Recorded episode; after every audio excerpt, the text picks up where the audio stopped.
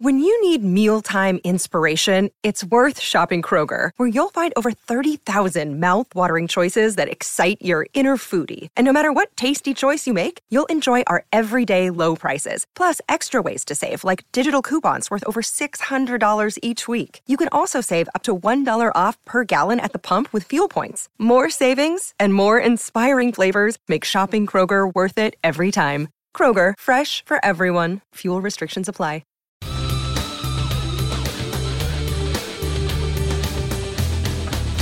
Hello and welcome to Everything is Black and White podcast post Liverpool. I hope you've all had a very Merry Christmas, uh, better than I'm sure any fans who are at the game's Boxing Day has been, but I hope they've had a safe journey there and back. Uh, we're just on the M1 on the way home at the moment. Ian Buse, photographer, is currently driving, and myself, Chris Waugh, and chief football writer Lee Ryder. We've just seen Newcastle United humbled 4 0 by unbeaten league leaders Liverpool. Uh, they scored in the first half thanks to Dejan Lovren. A half volley after a mistake from Jamal Lascelles. Poor header back, poor defending from the rest of the team as well, not to cover. Then Newcastle did well for the rest of the first half, but early in the second half, a dodgy penalty decision. Uh, very soft. Mo Salah went down and Paul Dummett stuck out his hand, and the referee gave it 47th minute, and then Salah converted the penalty, and Liverpool just stepped it up a gear and Xherdan Shaqiri scored before substitute Fabinho added a fourth, and Newcastle really were humbled at times. Lee, how difficult a game was that to watch, particularly in the second half, and how alarming was did you find part of the performance?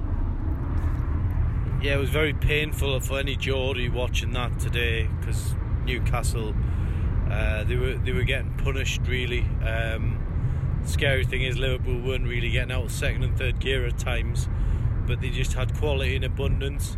But the reason they've got quality is because they've spent a, a hell of a lot more money than Newcastle, and really, the team that Rafa Benitez is putting out is is the only players at his disposal. Um, but he's, he's, somehow, you know, kept them in the, the relegation hunt, and um, you know, games like today uh, are just a step too far for Newcastle. Uh, as you say, first half not too bad. When they went 1 0 down, you thought it was going to be a really long afternoon, but there was a couple of signs of recovery um, uh, towards the end of the first half. But the way the second half opened up, penalty, soft penalty, it was just what the Liverpool crowd needed, and it really, you know, set the tone. And then when they were 2 0 up, they were just you could tell they were just determined to put a show on, a festive show for their fans. And um, this is a team gunning for the title, and uh, I know they've slipped up winning the title in the past, but th- this time they look pretty ruthless. And uh, Newcastle United, unfortunately, ran into them on the wrong day. And there was a few changes in the Newcastle side. I think it was six and all from Benitez. He said before the weekend when I spoke to him last Friday and after the game on Saturday that he intended to make changes. Newcastle, this was their second game within the space of seven days, and they play four games in ten days. He said he wanted to make changes, he'd be fresh, but Rondon was out of the team. Uh, he'd also changed the, made changes at the back, so Schär dropped out, Fernandez was back in.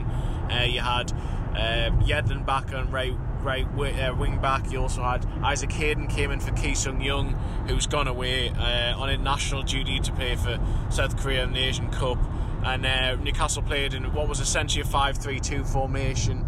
Rafa said after the game that it it wasn't uh, just because he was looking ahead to Watford. He said this was what he has to do with so many games in such a short period of time. What did you make of the changes? And in terms of the personnel who came in, how did you think each of them performed? Yeah, well, he's doing something a little bit similar to what he was doing uh, in the championship at the moment when he kept changing the team when they were playing every few days. So he's obviously just trying to, to keep people as fresh as possible. Um, I asked the question in the press conference, you know, what was he preserving the team for Watford? Um, I guess when you look at it, really, Rondon, if he was going with his strongest team, Rondon would have started. Maybe Fabian Schär would have started as well. Uh, I think Fabian Schär will probably walk back in the team now. Uh, that, but you know, you always knew that that Watford game, as hard as it will be, it's less daunting than going to Liverpool and it's a more realistic opportunity to get three points. So I can understand that he's, he's, he's doing that. You know, as I, as I say, when Liverpool are bringing on 44 million pound substitutes, it just shows you that you know Newcastle just in it in a different league financially to these uh, these these heavyweight teams, and you know you could say 4 0 maybe you're getting off lightly. Uh, Rafa will be really disappointed because it's dented the goal difference, but at least Burnley getting beat. There's still five points between uh, Newcastle in the relegation zone, so maybe grateful for small mercies. And when they dust themselves down, if they say they can't get a slender win at Watford, three points from six over the festive period wouldn't be too bad. Yeah, and one the I suppose the small mercies from the game today, and it's depressing in one sense that Newcastle are having to look at other teams, but none of the bottom three won. They keep on failing to pick up points. So Huddersfield lost at Manchester United, Burnley got hammered at home against Everton, and also you had Fulham who drew early in the day uh, at home against Wolves when they had been winning. So the gap is still five points, as you say, to the bottom three. In terms of the, the game itself uh, at Anfield. Benitez, after the game, bemoaned uh, Newcastle's mistakes defensively. I think he was talking primarily about the first goal when Newcastle had a lapse of concentration when they were doing all right. He also uh, spoke about Newcastle's misses in front of goal. Joselu couple of headers just wide. Hayden had a chance second half. Muto had a header in the first half, which chances you didn't necessarily expect Newcastle to get at Anfield. But the big talking point was the penalty. Lee, what did you make of the incident? Did you think it was a penalty? And if not, do you think decisions have been going against Newcastle over the last few weeks?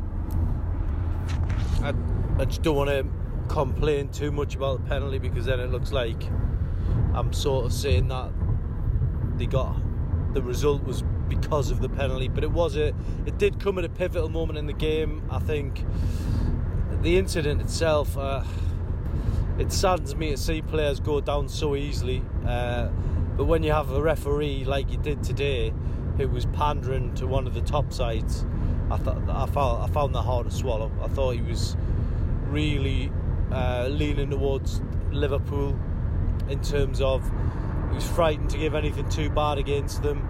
Uh, and you know when Salah claps like that in the box, he couldn't wait to point to the spot. He, he didn't t- didn't even think about it. You know, didn't consider it for a minute. Just pointed straight at the spot.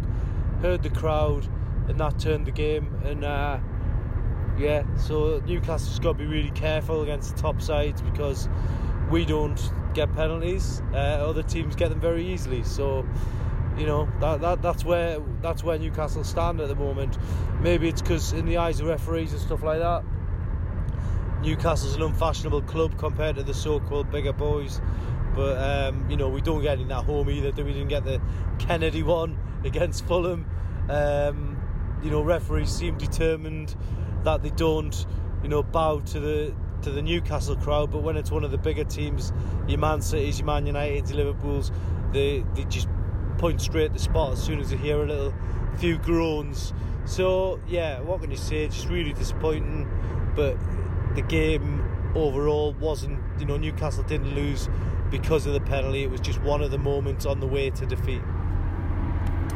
Yeah, and I mean when Newcastle play the so-called big six, the likes of Liverpool, it is becoming almost a non-contest now. It is just damage limitation to a certain degree. They've lost against all six of them so far this season. The gulf is massive um, and it, it is very frustrating in that regard. Their Boxing Day record's also horrendous. Four just four wins in the last 21 games now on Boxing Day.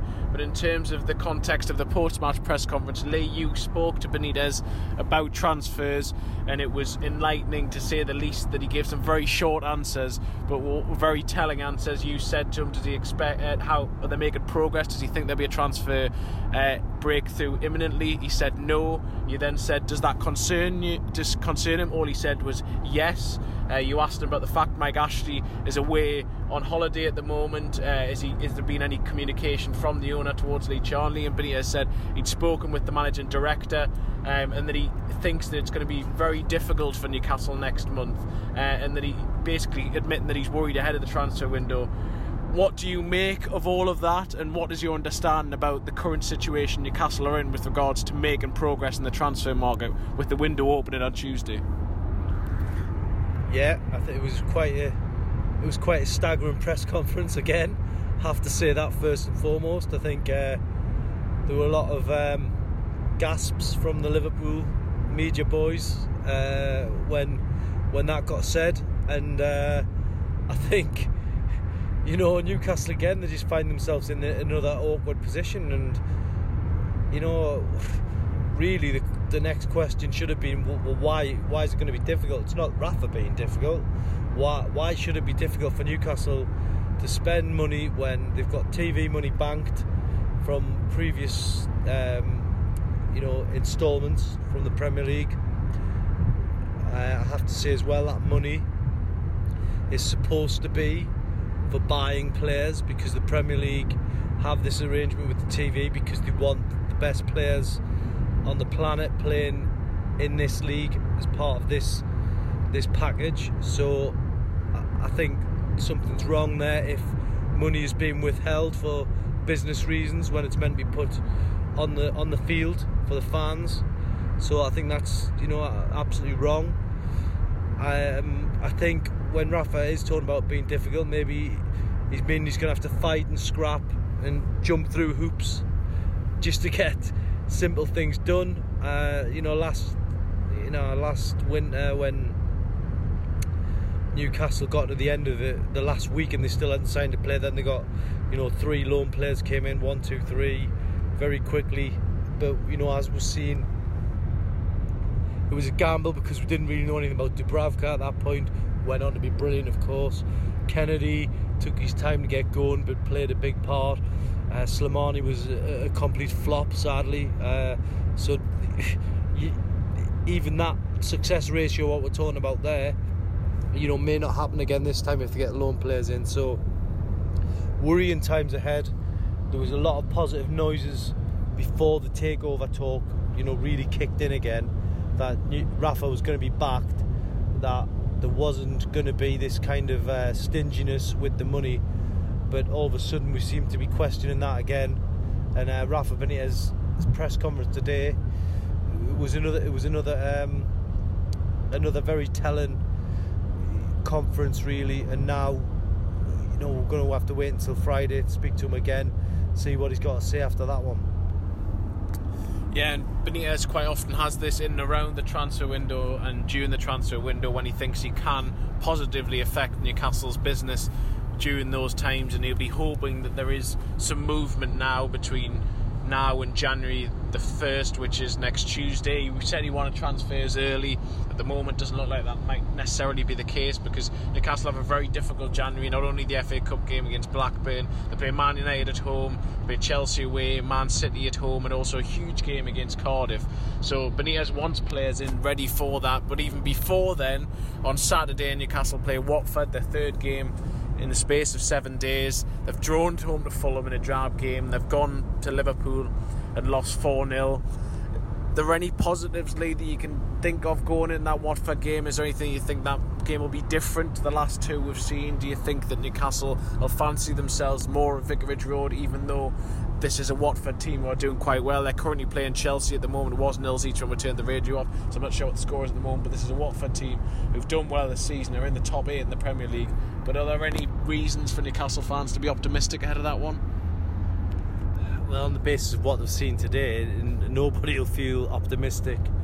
But you know, when they dust themselves down, uh, it's it's not like going to Anfield. You know, Watford is a team where they can get a result uh, they can get a point quite easily. They can get a narrow win like they got at Huddersfield. Um, positives are Rondon will be completely refreshed after a little break. Uh, Fabian Schär should come back into the team. I think Newcastle missed him today. Lascelles was was poor today. I think even he would admit that. I gave him man of the match after the Fulham game because of his contributions later on. Um, but t- today I thought he was pretty poor. Started with the poor clearance with the header, which led to the first goal, and then he just went, he just just got lower and lower from that point. Maybe the problem with Lascelles is, is that he is still a bit young, and you can't be too harsh on young players and young people in general. But what he, he gets carried away with the highs sometimes, and um, then when the lows come in a game, when he has a setback, he doesn't recover within the game, and then that results in um, problems for the rest of the you know the game basically. And unfortunately, he, he's meant to be the captain, and uh, Newcastle didn't have any leaders on that pitch towards the end. The one other positive for me was Longstaff coming on, a long awaited and richly deserved debut. I think he equipped himself quite well. He was never going to be able to change the scoreline, let's be totally honest. But to come on and show a bit of composure, he got a few good touches on the ball, and he, you know, he, he could have scored as well, which um, was quite impressive because how many times have you seen young players come on the pitch? They get a chance like that right in front of the goal, in front of the world's most expensive keeper, and uh, he didn't just slash at it. He took a good touch, got the composure, and he nearly beat him. And I think uh, as uh, Alisson went off the pitch, he uh, gave Sean Longstaff a little kind of well done kind of thing because he forced him into a save. And I think just little things like that that people don't always see uh, for for a young player come on that that'll do his confidence the world of good. And I think he's going to be a good player for Newcastle in the future. And if he started seriously, if it was between Isaac Hayden and Sean Longstaff starting at Watford, for me would be Sean Longstaff. Newcastle haven't got a happy record at Vicarage Road recently. They remember they lost two uh, twice there under Steve McClaren, uh, once in the FA Cup, once in the league, and then last season, uh, I'm sure Ian Beers, the photographer sitting next to me, will agree that that was arguably the worst 45 minutes I've ever seen from a Newcastle team. It was just after they'd basically uh, secured survival, and they really did look like a team who'd given up towards the end last season. So I have more positive expectations than that. But just finally, in terms of changes, you mentioned Rondon there, you mentioned Longstaff. Do you expect players like that to come in the team? I think Rondon is more than likely. But in terms of the players who missed out today, Atsu was completely out of the squad, having started the last couple of matches. He might feature again. Who are the sort of players you do expect to come be elevated back in the starting lineup? Yeah, I think Rondon definitely will walk straight back in the team. Uh, then it'll be about getting the service right to him. Kennedy was disappointing today. Maybe he needs a rest. So if Atsu is is fit and there's no problem with him, hopefully he comes in fresh legs and uh, that'll be good. And as I say, you know, Lascelles and and Fernandez as well. It wasn't just Lascelles. Fernandez was poor today as well, which he hasn't been poor um, for most of his Newcastle career so far. But uh, you know, it depends on how Newcastle decide to play it.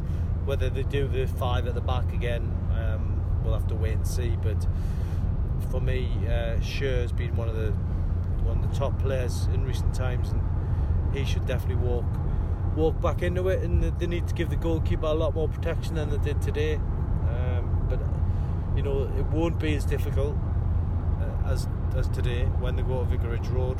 Uh, they will have more opportunities themselves, more clear-cut opportunities to score, and uh, you know, hopefully, all the players, you know, take the criticism in the right way, and they go out and start proving people wrong again on on Saturday. Well, fingers crossed, as I say. I hope you've had a, all had a very merry Christmas and that you've been able to enjoy your Boxing Day aside from the football.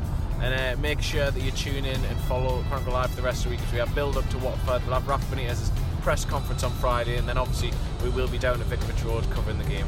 Thanks for listening.